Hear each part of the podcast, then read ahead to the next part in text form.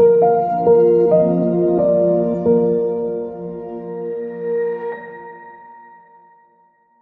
know what you're looking at right now? You're looking at the Greek Orthodox Church where Stephen was stoned to death and he was the first Christian martyr. Now, a man named Saul is the one that turned him in, and he was holding his cloak.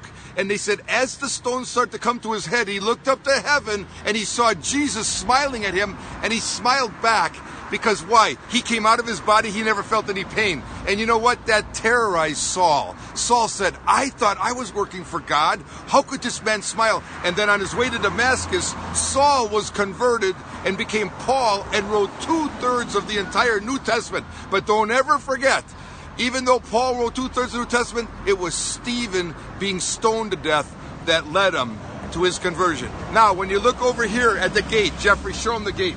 That's the eastern gate. That's the gate that Jesus, well, he's going to go over the Kidron Valley, through the Kidron. Golden Gate. The Golden Gate. Thank you. You see where you have a tour guide? We need a tour guide. So, the, Jesus comes through the Kidron Valley, and he's going to enter it through the Golden Gate. Because the first time he came as a lamb, but the second time he's coming as the Lion of Judah.